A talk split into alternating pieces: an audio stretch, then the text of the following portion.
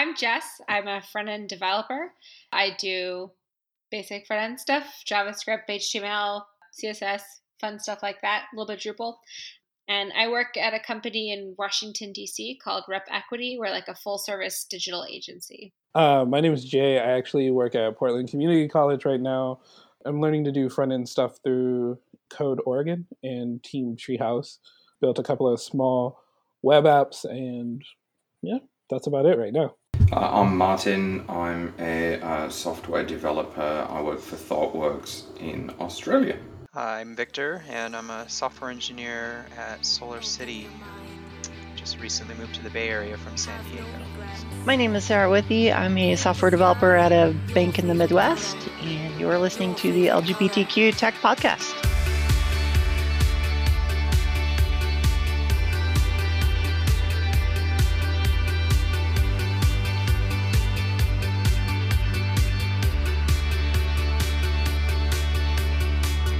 So, today we're going to be sharing coming out stories. So, what it was like for us to come out at our workplace or just come out in our professional lives in general and um, share stories and just converse about that today.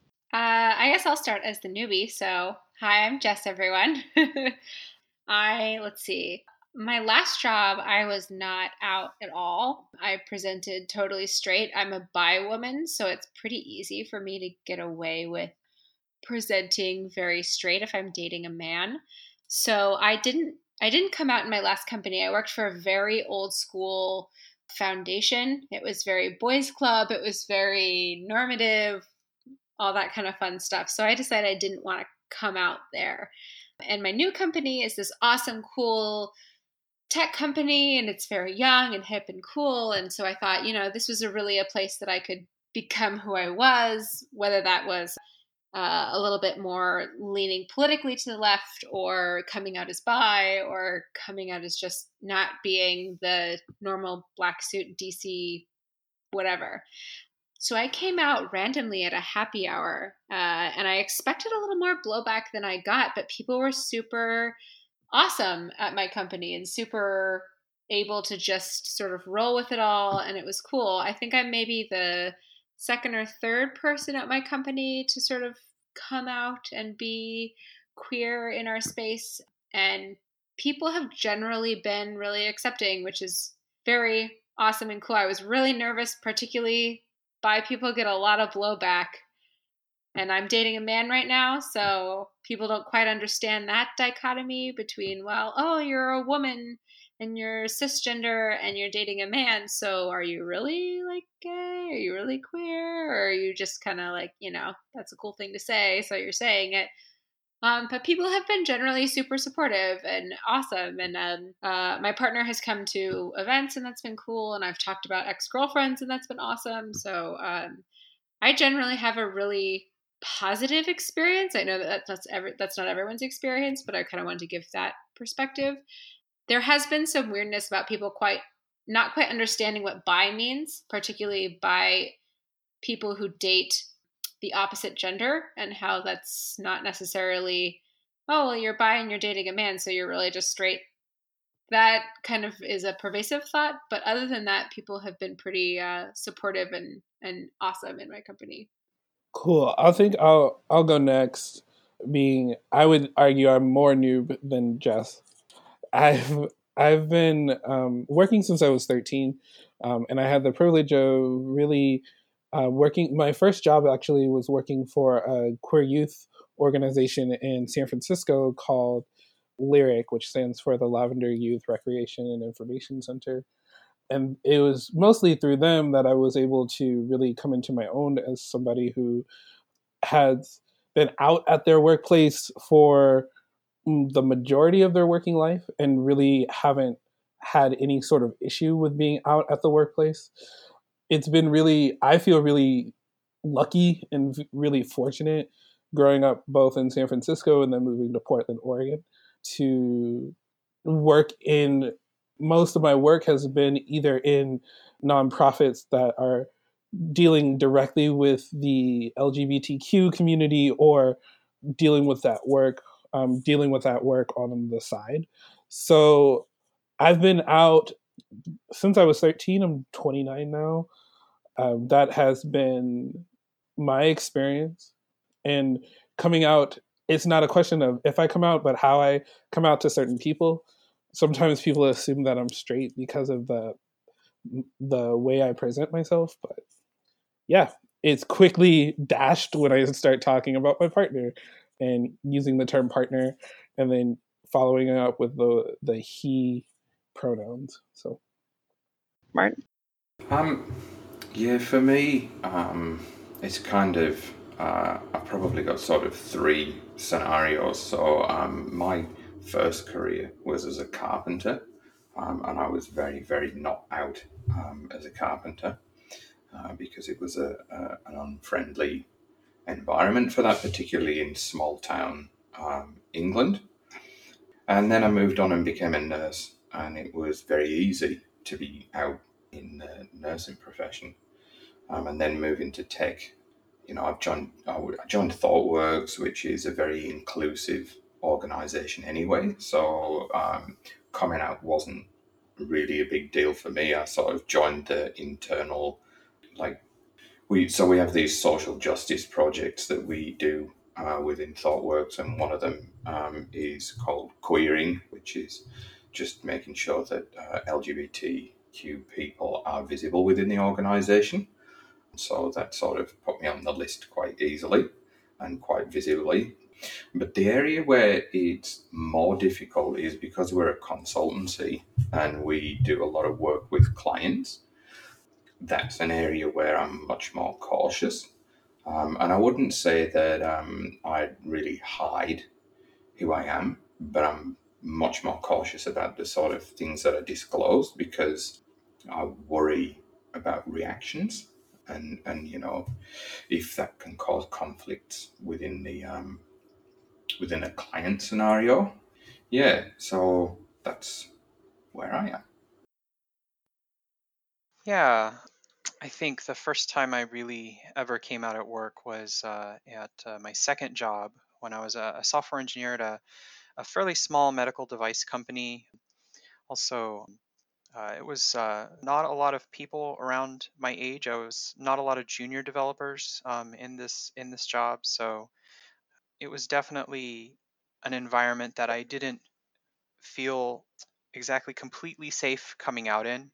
Um, and the way I came out, it's kind of funny because the the thing that the, the the thing that motivated me to come out was um, people would ask me about how my day's going or what I was going to do on the weekend, and usually uh, um, this stuff involved my partner at the time. At the time, he was my partner. Now he's my husband, but um, what what'd you do this weekend? And I found myself having to leave out my partner in my stories because I was afraid of this environment. I felt I didn't feel exactly completely safe in this environment. I didn't know what the consequences would be or how people would treat me. Um, so we had this newsletter um, that uh, someone at the company had voluntarily put together, kind of to, I guess, create more of a sense of community within the company. And there was a section about um, individual employees, like people who volunteered themselves to have a little blurb about themselves, what they do in their free time, what they like to do. I volunteered to do that and I wrote up what I like to do in my free time. And it was the first time I actually, you know, talked about, you know, I like to usually I like to watch Netflix with my husband or take our dog to the dog beach and you know all these other things that included him in it. And it was it was a very scary and exciting thing. Um, i know i talked to my husband about it. It was a little bit planned. Um, and at the same time when it happened like it's almost as if like nothing happened. I wasn't exactly sure if people actually read the newsletter so i didn't even know if you know people even knew that i had wrote this thing. But from that point on I felt like, well, I don't have any control really whether you know people know I came out and whether or not they read the article wasn't in, within my control. I just lived my life talking about myself, and talking about my partner, and not feeling like I had to censor myself or hide myself from anything. And it it wasn't really um, that bad. It ended up being a fairly comfortable thing, and I didn't have to. I, I really stopped worrying about um, whether people knew or not and what people thought. You know, I really felt like I could just focus on my job. Um, I think it improved my relationships with my coworkers and things like that. that was kind of my big my first time coming out in the workplace as a as a software engineer that was that was my experience um, the first kind of big time i came out and since then i felt like coming out isn't something i necessarily have to do anymore um, sometimes it comes up during job interviews um, and then it's like not even an issue uh, which for me that there's also some questions about that but generally when i go on job interviews if like what i do in my personal time comes up as a topic um, i will talk about my husband because um, he takes up a lot of my personal time. So it's it's just kind of become something that's less and less like coming out and more like just being who i am. Have any of you also come out during job interviews? Has it been a positive experience, negative experience? Do you feel like that's not something you should do during a job interview? I, I think for me it really depends on the on the job and what I'm what I'm supposed to be doing in that job. A lot of times I uh, have interviewed for jobs that are working with queer youth or working with um, working with like marginalized populations, and so it becomes a a benefit to have a black queer man um, interviewing for a position. I check off a lot of diversity boxes for folks who are doing interviews. And I think the other thing is on my resume, particularly even um, even the tech things that I can connect myself to, small as they are, the they all are connected to um, some sort of either HIV queer thing or people of color thing, and I think that for me has been a really strategic move in uh, being being sort of clear about my identities and where I'm willing to put in my energy and my work time. So uh, for me, sometimes I can't. I don't even have the luxury of being in the closet, if that one could call that a luxury, because the first couple of things back on my resume are like working at the Queer Resource Center at Portland State or working at a queer youth shelter or something like that. So um, sometimes I don't even get the benefit of like not being able to come out. So I feel like that's in direct dichotomy with my experience, especially as a bi woman who's dating a straight man. People obviously assume, oh, you're straight. So at the beginning, I would make a. I I didn't come out mostly because I was afraid. I was such a noob. Like I had just gone through a boot camp. I had taught myself programming. I wasn't really. I was just so grateful that I had a job and that somebody would uh, take a chance on me and train me and things like that. That I I was too afraid to shake the boat really um, at first, and it wasn't until I felt comfortable in my company and that I really saw that my company was somebody who respected people's work rather than than who you were like what if you you know were queer or straight or whatever if you did good work you did good work and that was it um, which was really surprising to me because my company is very like old school dc um, the people who run it uh, we have a very traditional male uh, uh, straight um, leadership group. And I was kind of nervous about that at first. And it wasn't until I felt like, okay, these people really care and and and really respect me as a developer, even though I'm a newbie, even though I'm kind of coming up. And that's when I felt okay to like say something. And it's something I struggle with a lot um, because it is so easy for me to kind of like hide behind it all, you know? When you're bi, when you're a woman, and when you're dating a man, it's easy to be like, oh, I can say my partner, but the moment that I gender him with the he pronoun, you're straight. And so when I came out, I definitely did it as a political statement. I said, I'm making the choice to come out at work as queer. People would obviously, he comes to Christmas parties, he comes to holiday parties. People would just assume. So I made the decision to say, my company is a, a good environment. These people I trust. Um, I'm finally getting some tech skills where I feel uh, like I give something to the company, where I bring something to the company. I'm feeling like a real developer now. Um, so I guess I also feel okay to come out as queer. Uh, it was hard, but I think for my next uh, job, if I leave this company, I'll probably come out right away because I'm not a noob anymore. I have tech skills now. And so if you want my skills, which include a lot of different things, then you come with the whole package, which includes my queerness and includes my involvement in things like women who code and lesbians who tech and all of these different things, which is a real benefit for companies nowadays to have this sort of bigger network. So as my tech skills increase and as I take that burden off my shoulders of like, I don't know what I'm talking about, slash imposter syndrome, slash I'm not supposed to be here anymore, as that weight lessens, I'm I feel more comfortable owning whatever it is that I am as my own personality, which happens to be biness and queerness and all of this other stuff. I'm able to come more into that as I feel more comfortable being like, I'm a real developer. you can't fire me because I know all sorts of tech stuff. So, like, that's cute, but I know how to build a bunch of websites. So, that's kind of my uh, experience. Yeah, I find that really, really interesting, particularly the sort of things that, that people have, have raised that are around safety. So, uh, as people feel safer, then you know it's more likely that you disclose. Particularly, really interesting to me here, and at least two people have said now, "Oh, I was very junior," and I wonder, you know, how how that impacts on people when they feel, you know, maybe that they don't have the right amount of, of skills, and that is influencing this decision about whether or not to be um, open about yourself?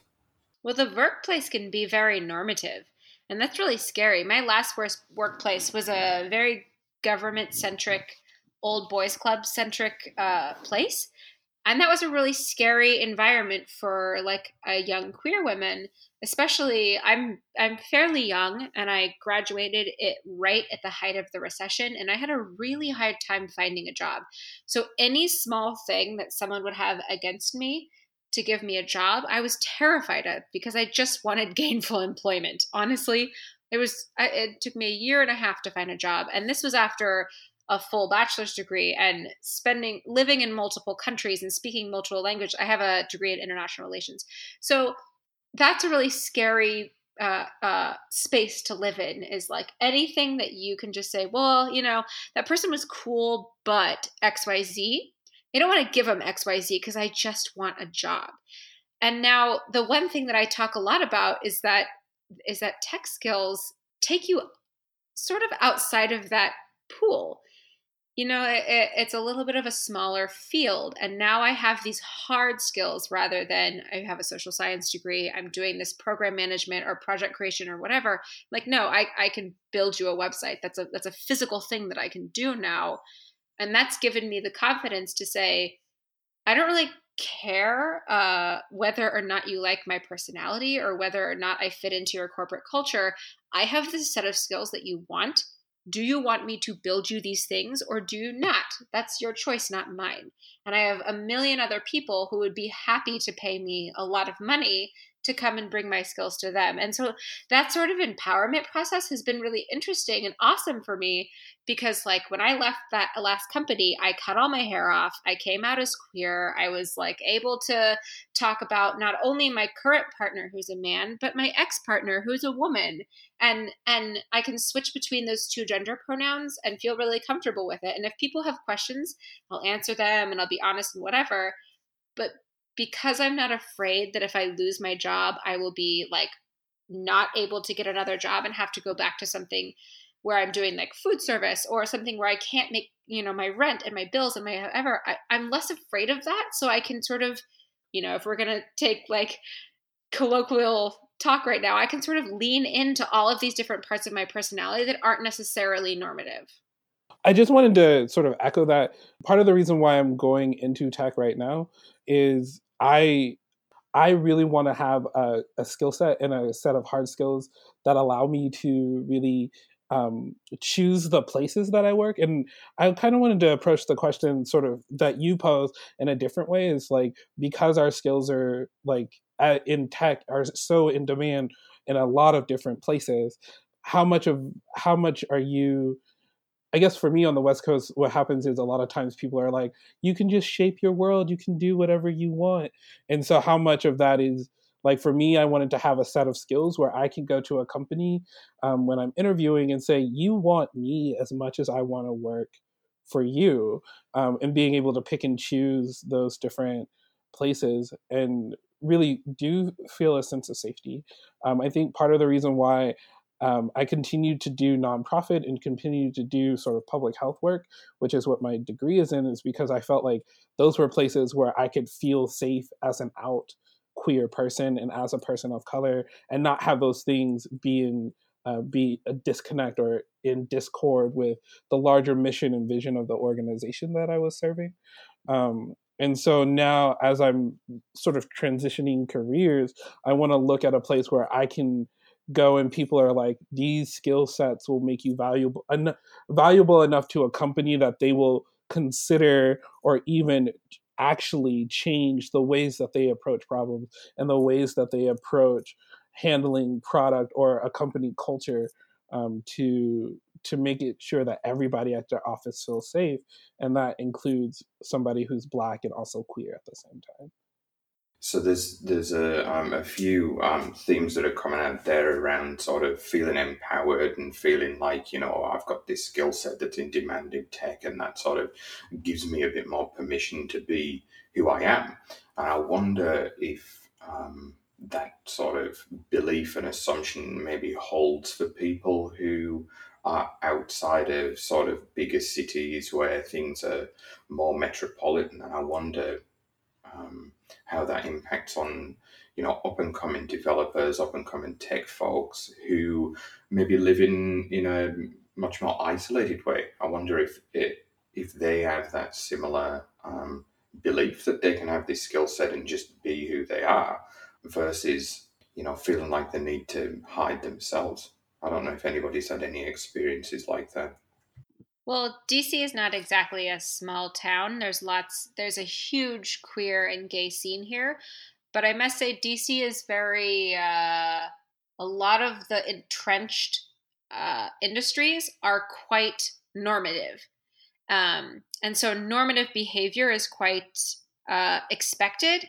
Um, now that's changing, and I feel like because people are politically active, because people are really intelligent, you can call them on that a little bit more but it does it definitely does feel like okay you come into a company and you need to as a woman you need to wear a, a you know a nice skirt suit and put your heels on and have your hair long and things are very um, camera ready in dc so when i switched over to something like tech where uh, i could express the parts of my personality. So uh, I'm from San Francisco and I'm from the West Coast and I'm like hippie born and bred.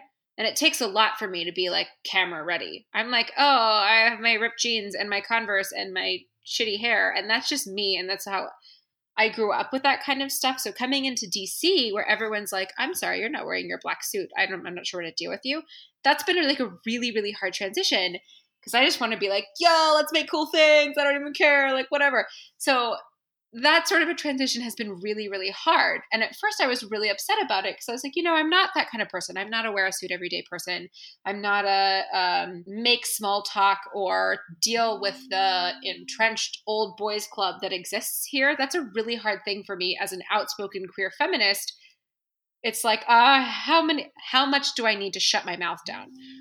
And yeah, the the the tech skills has have given me the empowerment to stand up and so I got hired on to a company that is pretty much male run uh, and everyone at the top is pretty normative, but I feel confident to be like, when somebody's at happy hour running their mouth about something, and I'm like, oh, actually, um, it's really not appropriate to use that term when you're talking about this section of the LGBT community, or hey, let's include uh, let's include Q in that community, or hey, you want to talk about Caitlyn Jenner? Let's like really talk about the vocabulary that we would use around these kind of different situations it gives me the ability to call out my very normative coworkers and like work for education because I don't feel like I'm going to lose my job. I don't feel like I'm going to be hard up for another opportunity because I do really good work for this company and they can't say anything because it's not like I'm a salesperson. It's not like I'm client facing. I build them something. And uh, for me, that's been like the transformative yeah. moment Um, I, have also um, heard several people mention this thing about losing jobs, and I wonder um, how, how people sort of experience that. You know, this sense that you know I could potentially lose my job just for being who I am. I, I can't. Uh, did Did you talk a little bit about that, Victor? Um, I think so. So, um, at my first job, I actually wasn't out, and it was a concern of mine. Which it, it's kind of funny. I look in hindsight. Um, I don't know why I felt that way. It was at a startup, and again, a lot of people were fresh out of college. Um, it was a job where we were working crazy hours, 12 hours a day. Um, at one point, I was working 80 to 100 hours a week. And um, I really enjoyed the people I worked with, though. Had, we had a lot of fun. We we did a lot of fun activities together.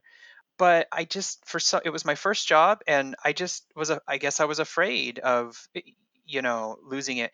I think it was a combination of when there are other reasons why you're afraid of losing your job, it makes it even harder.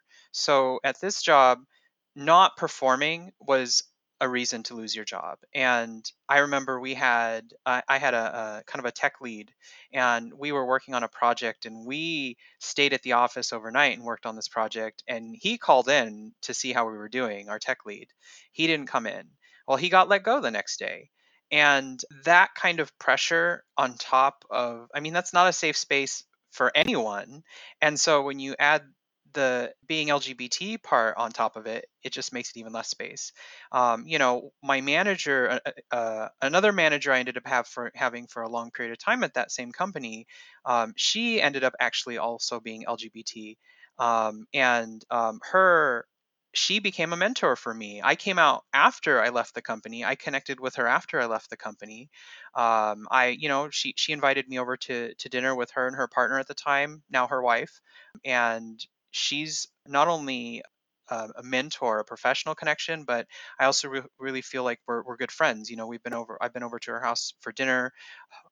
I guess even though it wasn't a safe space, there were there were lots of reasons for that, and and even with people who I probably sh- maybe could I, who it was perfectly safe to come out to, like I just wasn't there yet. So that's it, it's something that can take time. Feeling safe can take time, especially when you're a junior developer, as is um, you know others have said. You know, you don't have the skills. You don't know if you bring enough value to make letting you go a risk, so to speak. For me, like being a junior developer when I first started, you don't have a sense of confidence that you do once you start once you have something to look back on and say i was able to do all this stuff you know I, I have that sense of confidence now so i don't think i worry as much about that risk of being let go. So that the when you start to peel away the other reasons you might not let go i think it, it makes it easier to feel safe enough to just you know come out or even just to, to be yourself without even seeing it as a, a coming out process having it be just like a part of who you are. I think that rings really true is that that confidence key because I think we put a lot of pressure on ourselves sometimes that when we come into an environment that is traditionally normative, that we assume um, we must be normative to like then fit in because it feels very much and i feel like this is an intersection between the lgbt community and then also like the feminist community whereas you're coming into an environment you've got these people at the top who are very normative and often very male and if you don't like you know play golf and talk about your wife and kids and you know xyz that you're not a part of the group and so we put a lot of this pressure on ourselves to then relate to our superior vis a vis their experiences versus relate to our superior vis a vis things we might have in common or the work that we're doing in our company. And so for me, it was always um, both as a, a, queer person and as a woman in a traditionally male dominated space, it was very much, I felt like I had to play by the boys' club rules. And so I would put all this pressure on myself to like, oh, you know, I have to go and drink whiskey at the happy hour and I've got to like prove that I'm XYZ and that I can hang with the boys and I can and I can be a part of this culture. Um, and I felt if I wasn't a part of that culture and if I didn't relate to those people on those terms, I wouldn't be respected and therefore promoted or um, would work up through the company. And so this it's this little like self-imposed thing, which I I'm curious and maybe this is my liberal bubble from living in San Francisco and then Berlin and then DC with very large queer communities. Um, I feel like I impose a little bit of heteronormativity on myself. That if my superiors are normative and hetero, I then must relate to them on that same level versus coming in and saying, like, hey, okay, we're all working in this space, how can we relate in other terms? Like, how is my relationship with my partner, male or female, similar to your relationship with your partner, male or female? And we can talk about kids or whatever and outside stuff. Um, I tend to self impose restrictions and then I come out and nobody cares. and it's been this odd experience of like, oh, nobody cares at all if my partner's a boy or a girl or everyone's like, okay, whatever, that's cool, good for you, that's awesome. I I do wonder how much of that has to do with like public sector versus private sector. Yeah. Um, just because I know that it's heavily looked down upon to discriminate against people in the public sector sort of work. And in fact, in my experience with doing government and nonprofit work, um, those things having a non-normative experience is looked to as a boon um, and so I wonder how much of that uh, self um, self-regulating has to do with working in a private company versus working in a public company. Um, the folks that I know who um, kind of self-regulate usually work in private companies versus folks that I know that work in the nonprofit tech sector or the public health uh, tech sector who are very clear about their uh, very clear about letting their freak flag fly, I guess I should say. And so having like the folks that have encouraged me to go into tech have all been black queer women. Um, and with the exception of one, they've all worked in like public health or um, they've either worked for public health, public, um, public organizations, or they've worked in or they've worked in um, nonprofit and they've really encouraged me to go into tech as a way of having the hard skills to make sure I can make a make a living and provide for my family, but also to have the hard skills to make sure that I bring value, more value to a nonprofit or a public sector company. So that's actually really interesting. And I have, like, I'll tell you my experience, and I, I don't really know how to contextualize this because I find it odd. So I came to DC and I worked all in nonprofit um, up until making my transition to tech. And everyone who just who was in that journey of making my transition were white men. White straight men were the ones who encouraged and brought me up and told me to never stop learning into tech. Um, so that I feel I find is a very interesting piece of information that I don't really know how to contextualize. Um, but I was super, super supported by that community. Uh, second of all, I, I, worked in nonprofit before this current job, so I work for um, private sector now. Um, I had worked maybe four to five nonprofit jobs before this, and I have never felt more disrespected as a queer person and as a woman than I had in those four to five nonprofit jobs before this. And now I work for all straight white men uh, who maybe don't necessarily know that much about the queer community, know that much about feminism, whatever. But I have never felt more respected in a job than I do in my current employment. And it's actually a very hard thing to get my head around because I, I went into nonprofit because I wanted to to do things like change the business dichotomy of like how do we get more women into power into ceo roles into leadership roles? How do we get more women into tech? How do we address the diversity problem in tech and uh, leadership positions? So it was kind of this like losing of my idealism when i got into nonprofit and i was treated terribly. And i'm i'm not talking like oh, you kind of got like intern roles because you weren't didn't have enough experience. I got told by men that they hired women because they listened to direction better and wouldn't fight back. I'm talking blatant sexism, blatant ageism. And it's just it was it was terrible because all I wanted for my life was to work in a nonprofit and to and to do this betterment of of the society and and talk about queerness and talk about feminism, all this kind of stuff. And I just felt beat down after a year and a half.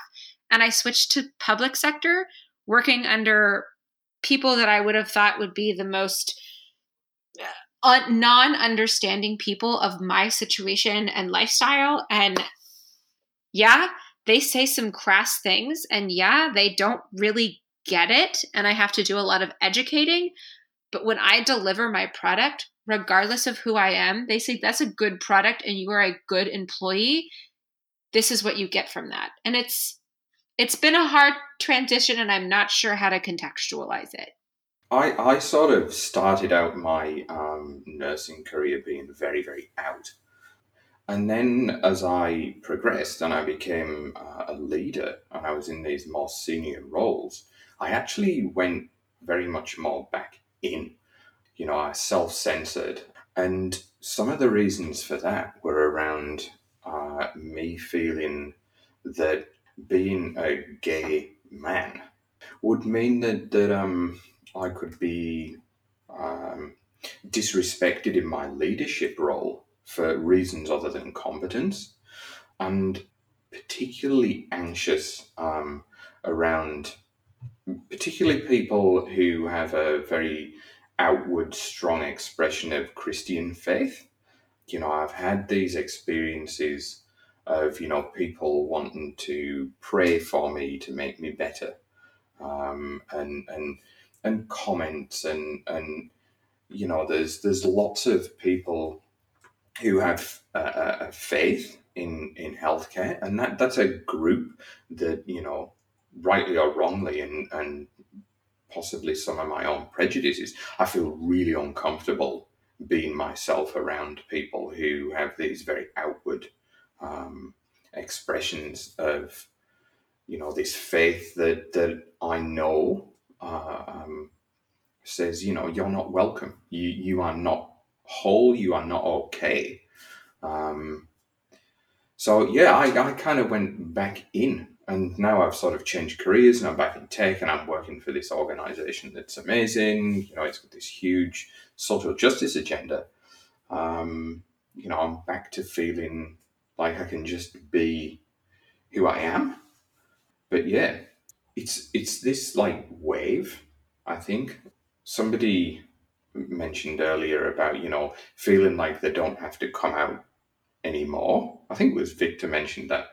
I, I'd love to not have to do that anymore and to just be who I am um, and not have to, you know, make some comment that says I fit into this particular category, therefore that's who I am. And Victor also mentioned uh, having a husband, and that's a super interesting thing to me. And I wonder um, how that works in terms of your own confidence. You know, does that help? Uh, because here in Australia, um, same-sex marriage not legal. You know, and and there's a big campaign about that at the moment. And now that it's kind of legal across the whole of the US, does that change things? Does that give you a sense of, I don't know, validation or permission? Yeah, um, I think before we actually got married, we got um, California had domestic partnerships, um, and we we did get a domestic partnership. He uh, he actually asked me to marry him.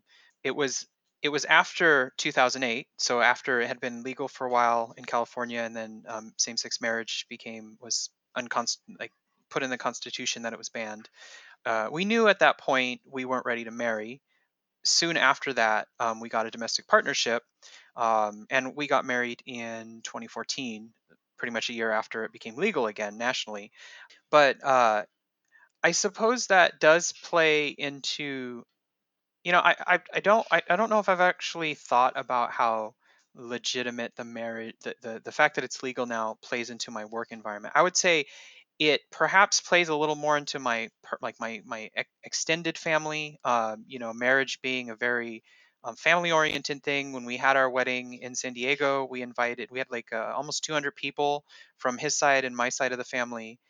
and it was it was really a, a pivotal pivotal pivotal moment in both of our lives seeing that support from our extended family uh, in the workplace um, i mean it, it's funny i guess one place i think about it being strange is um, in california they had this law where domestic partnerships were supposed to be treated the same as marriage even though marriage wasn't legal. And so i had all these forms that i filled out and there were usually only two options single or married.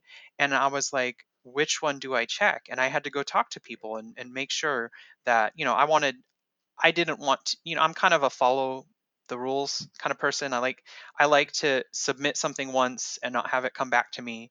Um, so I had to check with people and be like, what do I check? Um, I think they they told they did tell me to just check married, but um, there's kind of a little bit of a psychological element to that. It's like, you know, like you're saying that I can't get married, um, and yet at the same time this is the world you live in where it's either you're not married or you're married. There's like no in between. Uh, I think they're the people you work with. I don't. I, I think of my professional relationships, and the it doesn't seem to be as important in that case. But thinking about marriage and all of these issues, as far as how it relates to the workplace, makes reminds me of um, at my one of my jobs um, where back it, this was actually the one I first came out um, is around you know 2007 2008 we had the um, prop 8 going on and so i had coworkers with stickers on their cars and signs that said you know man woman only and these were many people that i work with and that was a challenging thing. What do you do? Um, how do you approach a relationship when you know this person you know doesn't even recognize you as deserving of, of equal rights?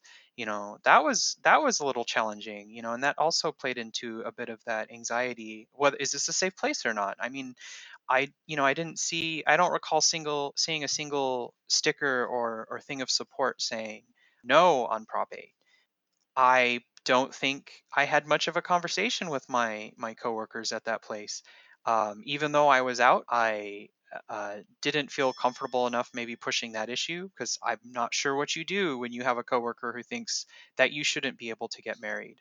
But I did talk about my husband still. It's I didn't censor myself about what it was like living with my husband, the things we did together, the family we were creating together. I in my mind I think I was telling myself, you know, this is what I need to do. People need to know that I am here and I exist and I am really not that much different from them you know we have a lot of things in common you know we we you know you watch netflix with your spouse i do too and it was definitely a period in my life where i was building that confidence both professional and, and personal too getting to the point where i could say you know what? I do a good job. I am a good person. Um, i deserve to live my life without that extra stress and anxiety of whether of, of, like other people I work with judging me. So now I do feel like I can go to workplaces and you know if, if I if I happen to come out in an interview because they ask me you know what do you like to do in your free time? and I mention um, the things I some of the things I do with my husband and they decide they don't want to hire me because someone secretly is homophobic or whatever well I I don't think I'd want to work there with that person you know? I don't think I'd want to be on that team you know? Thankfully i really haven't gotten the sense of that um, in the last few years um, like at my current job uh, i feel completely welcome. In, in a way i think the fact that i am lgbt people appreciate that. Almost like diversity is something that's desired now um, something that people um, want. And it's really I, I guess there's there's no safer space than to have someone's like act or say that you know what? The, the fact that you're different from me is is valued the fact that you bring something different to this team um, we we love that.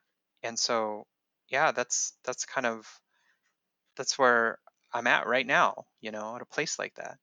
Yeah i really really love um, hearing that story.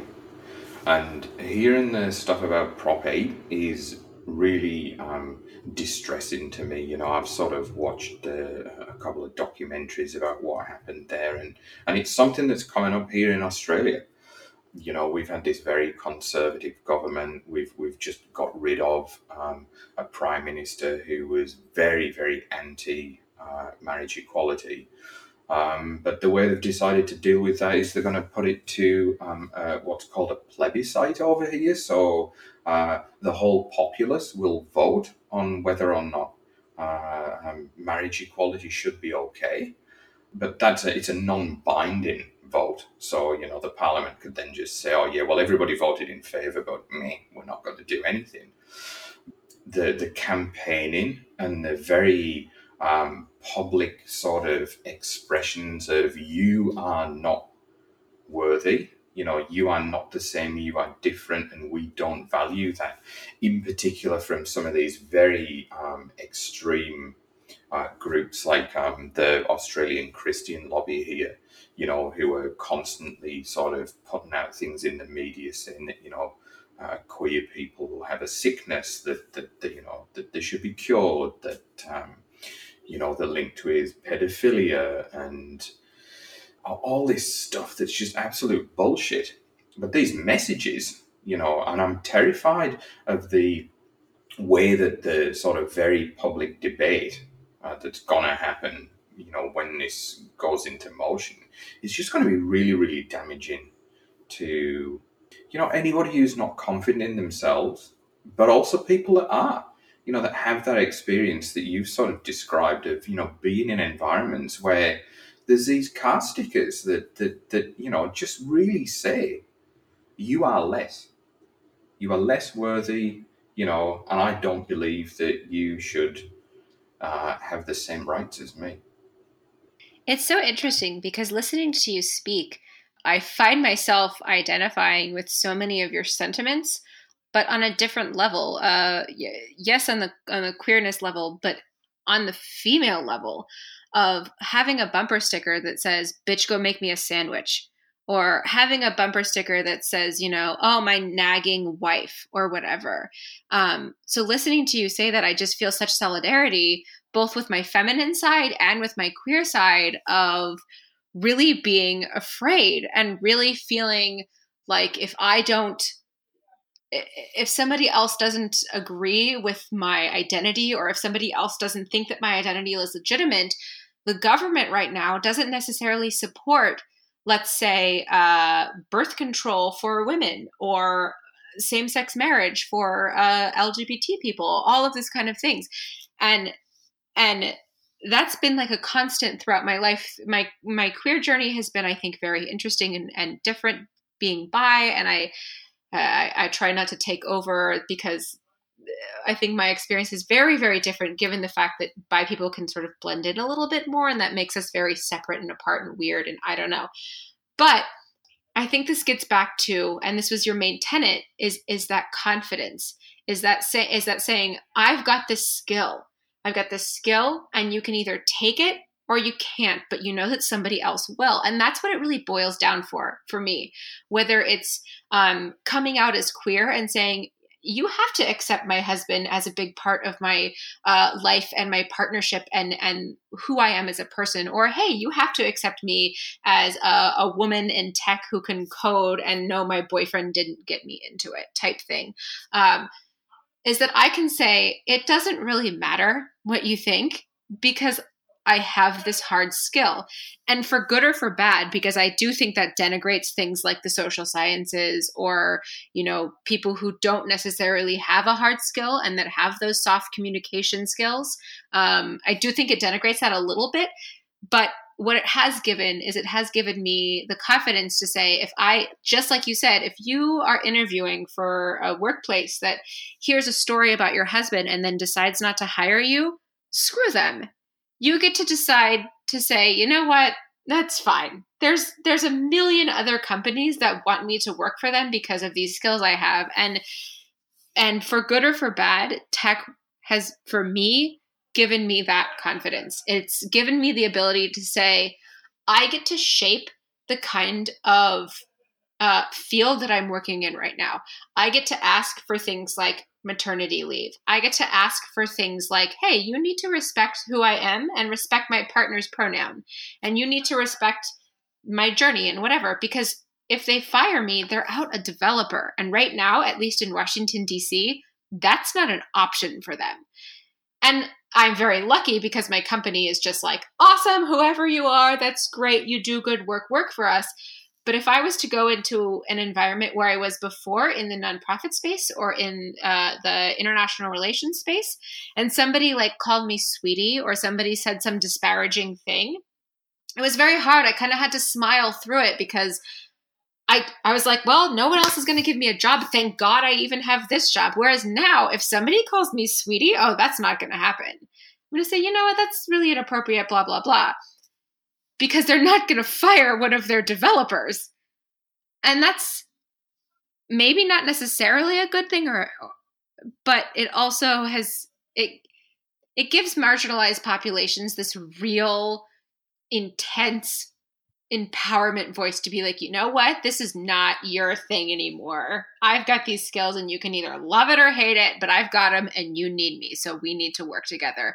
Either, you know, get on the bad wagon or go live somewhere else where people, I don't know, don't believe in queer rights because whatever. I guess they're living in the Stone Age. Who knows? I don't know. So some of you came out like on the job and some of you kind of went in sort of already out and already out in the open.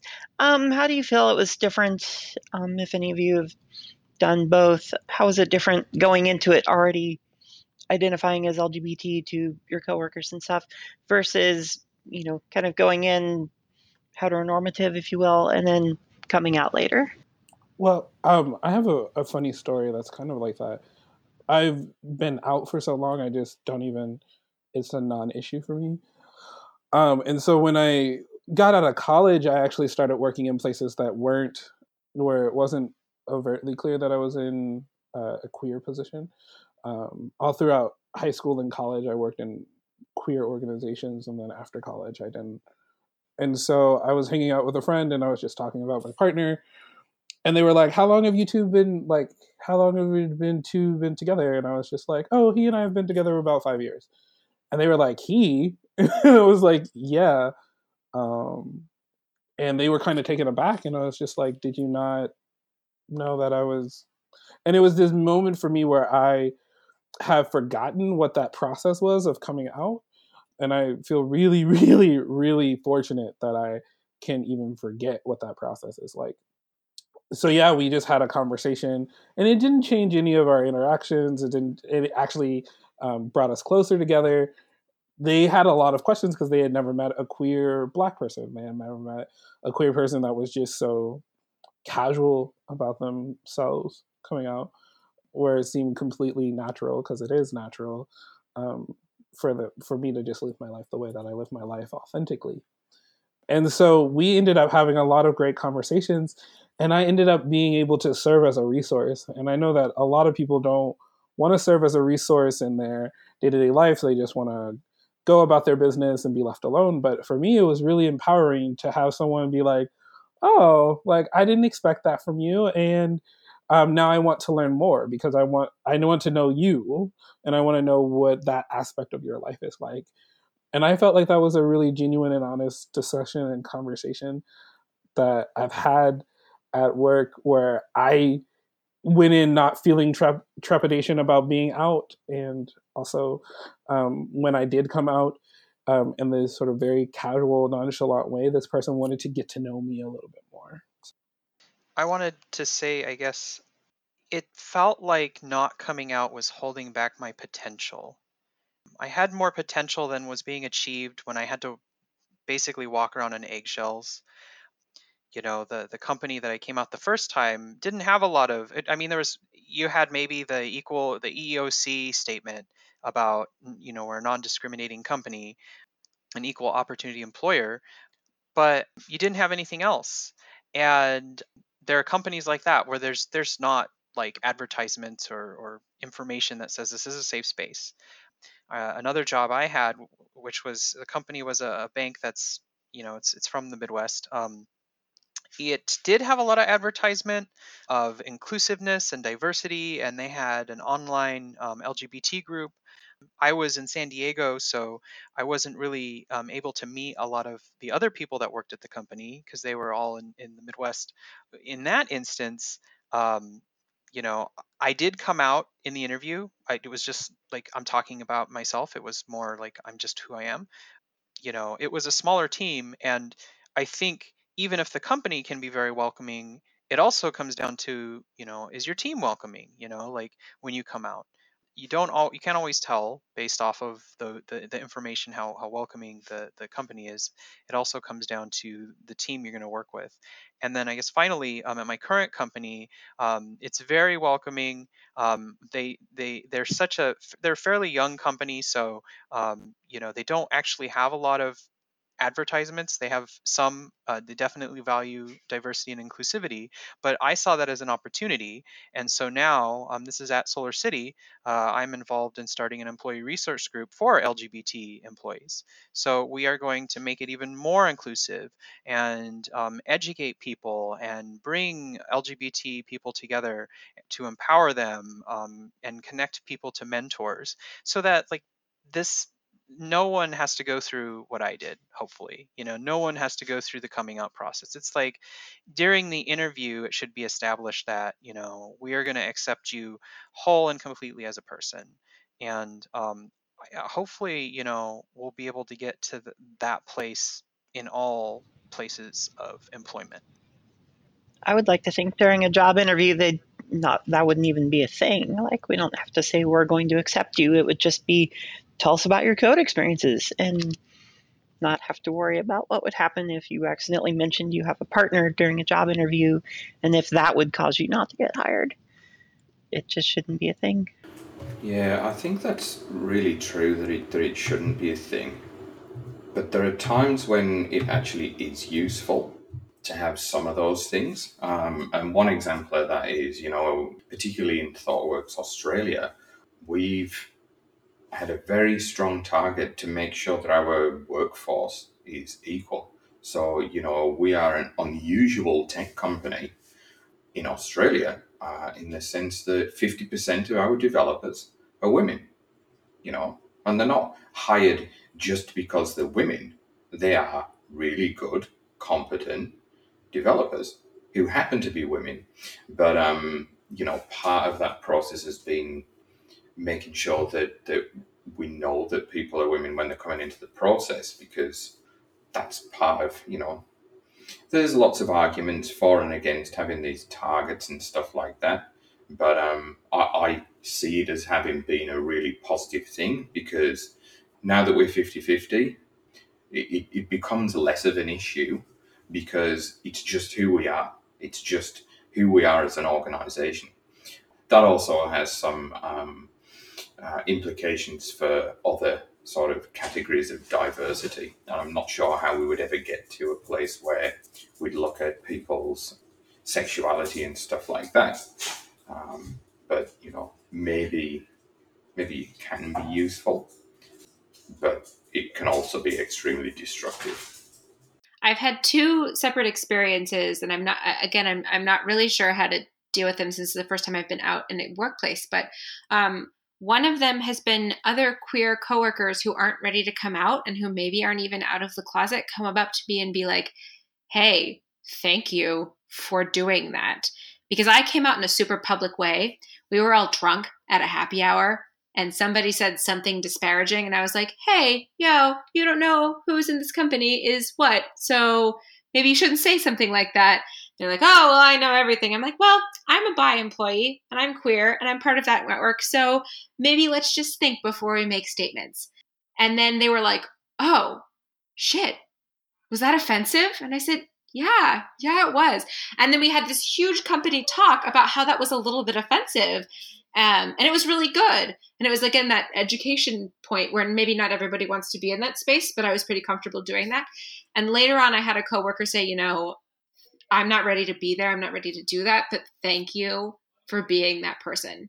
And I feel so much more secure listening to your experience and listening to the way that other people treated you after you did that and seeing that, like, oh, you haven't been ostracized. You haven't been like fired or uh, shunned or anything. It was just this moment where people were like, oh, God, you're right. We never even thought about that because, you know, she's dating a man, whatever. We never even thought about, oh, maybe this is something we should be thinking about before we make statements.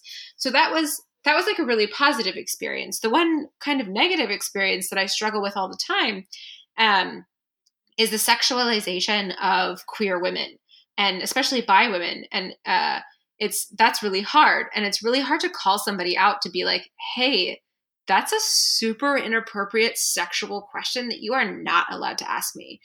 A lot of it is like oh hey do you have threesomes all the time because you're bi? And i have to be like yo that's not cool. And that is super sexual. Or like oh what does your boyfriend think about like you making out with girls?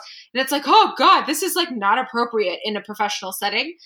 So that's one piece that I struggle really hard about is like how and I don't know if maybe men have a similar situation to this that I'm just not aware of being a woman, but how like being sexualized is part of the not holding respect in a workplace for women. And so when you come out as bi, it's like, "Oh, I see. You're bi, slut." You know, uh, that has been really rough is like okay how do i own that part of my queerness and that part of my sexuality without having this overarching sexualization happen and to say hey yo i'm your colleague. I am not some girl on the street. I am not some whatever that you get to make these sexual comments with. I am your professional colleague and you need to treat me professionally. Did you have anything to add victor? Yeah, yeah. I think when I was talking about um, the uh, coming out initially and then coming out at a company that was welcoming, but the team, you know, the t- the team really defines whether um, it's it's going to be a safe space. Um, yeah, I, th- I, had those those experiences I was talking those experiences I was talking about. I guess was trying to answer that question. After you came out, did your feelings about the workplace change? Did you feel like you were more accepted or people were more honest with you or things like that? Or did things just not really change? Like, oh, cool, that's cool. And then life kind of went on the way it was. I, I didn't really, um, the first time I came out, I didn't really uh, sense much of a difference. You know, I guess one of the differences was um, how it changed for me. I mean, there were a lot of positives about not having to hide things from me, but I had new uh, conflicts um, going back to about you know Prop 8 and seeing that some of my coworkers were supporters. That it changed that. I think if I had stayed in the closet, maybe maybe I wouldn't have been as worried, even if I was you know a little bothered by it, because they wouldn't have known that hey you're you're telling you're basically saying that I, I don't deserve equal rights. Well now you know you they know and they're making sure to advertise that you know they they don't approve of same-sex marriage or the fact that I have a partner and that I want to get married and things like that. So that's that's one place where you know coming out presents a different set of challenges for the individual, even if no one else changes the way they act. You kind of it's like who are our role models for that? You know, I didn't have any role models for coming out. I didn't have anyone to go to really at that time and say, you know, if I do this, what's going to happen? How you know how do I interact with coworkers who I know um, don't approve of same-sex marriage or think that I'm immoral? You know, uh, ultimately what I decided is, you know, hey, I'm just going to do my job and I'm going to work with them and I'm going to do the best I can do and we'll leave that at the door. You know, I think I think that worked for me, but um, at least in that environment. I would say also what changed for me is willingness to take more risks. So coming out enabled me to take more risks. It, it, eliminated a lot of roadblocks. Again, the issues of confidence. Um, it was challenging my confidence. It was challenging eh, con- connections and relationships with coworkers. I could now connect and relate with people in a more personal way. Enabled me to connect to mentors, like the mentor I mentioned you know, we wouldn't have been able to connect on that level if I hadn't been comfortable enough coming out in my workplace and in my professional life, right? Like if I come out, you know, at user groups and meetups, my coworkers might be there or someone might, you know, show up at a meetup and everyone else knows I'm I'm gay, but the the coworker doesn't. coming out of work, coming out at work, eliminated those things. You know, um, I, I wasn't worried about that so much. The the deed had already kind of been done. I I've also, you know, one of the other places I've had to come out at is and in meetups and user groups. Again, it, it it just enabled me to achieve a higher potential than I think I could have. One of the ways I came out was um, it was for for my for my my husband and I's wedding. Um, I made a website. I, I kind of made it a little project um, where I used a new technology at the time Node.js in the back end and JavaScript on the front end, and um, and uh, I, I, put it together. I actually made it into a presentation. I gave it a code camp, and I was um, also a mentor at uh, a user group, um, and we were, happened to have uh, a track on JavaScript at the time, and so I talked about this project. It's almost like my work is my coming out. In that case, it's not just like I'm not just talking about my husband. My sexuality um, is in the project, in uh, the work I do. It's like I can't I can't unlink the stuff if I wanted to.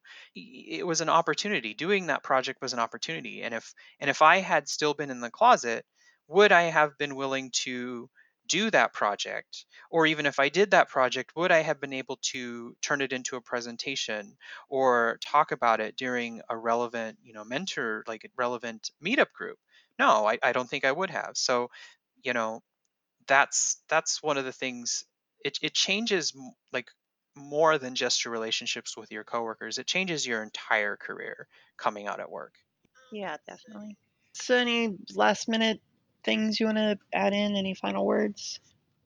Um, just on the um, on the topic uh, of sort of finishing up and sort of cool things that we've seen in the world or how to be a better person. Uh, there's an awesome lady who works with me at ThoughtWorks who did this really great piece, um, and I'll share a link for it for the show notes. You know, what we can do as techies to make sure that we are more inclusive and welcoming. And she did this great piece on, you know, how you know gender and sex is is so frequently put onto forms and and sign ups and these sites and why do you want that information do you need it you know, and how we in the in the industry can question those things and say, well, you know, if you really need to put that there, maybe here's a way that you can do that that won't alienate people. But do you really need it? And I loved that. I really, really uh, thought it was a great piece, and it was so welcome, uh, particularly to have that um, from a trans lady on this perspective of why, why do you need that information? Yeah, I was just about to say, as a trans person myself, you know, I always stress out a bit like, why do you need to know my gender or my sex or anything like that? It's not important to sign up for a mailing list. It's not important to shop at this clothing store. It's not important to whatever. They're, you know, the government doesn't even really need it. Like, why do they need to know things like that? Any other final words? We talked, you know, like I, I didn't have any confidence when I first started as a junior year engineer. I, I felt like I didn't have anything to prove my skill set. But one of the things is I wish if I could go like back in time um, to that period when I, I didn't feel confident and you know I was struggling with issues like coming out at work. You know, I, I wish I could have I wish I could um, convince myself that I you know I didn't I didn't even really need those those things the, the I didn't need that work to prove that I had value because what I had was my potential. You know, I had a lot of potential. I was and that's what made me a valuable person, you know, even when I was junior, even when I was entry level. I think had I believed that more, I would have taken even, you know, more risks. I wouldn't have taken I probably I would have come out at that first job you know potentially um, i would have connected with the software community sooner i i would have I would have had a sense of confidence in my potential, and you know, all, that's part of what brought me to the Bay Area itself. Is knowing that you know I, I want to achieve of my full potential. I don't feel like I'm quite there yet. Uh, I'm willing to take this risk now, and so coming out at work is a risk, and it is one though that has a lot of payoffs. Um, and I think we can make it something where there's more support and um, as said before, like it it doesn't even become something you have to do. It's just like you're valued as a, an employee for your skills, but also as a person. That's that's what's important. That's that's a great place to work. A place that values you for your skill set, but also for who you are. And I think that's a great way to end our second episode of the LGBTQ Tech Podcast. Um, I want to thank the guests today Jay Green, Jessica Bell, Martin Pecky, and Victor Roman. Thank you all for being on the show today. Waste time. Open your mind. Have no regrets. Paint the sky your favorite color. Your favorite color.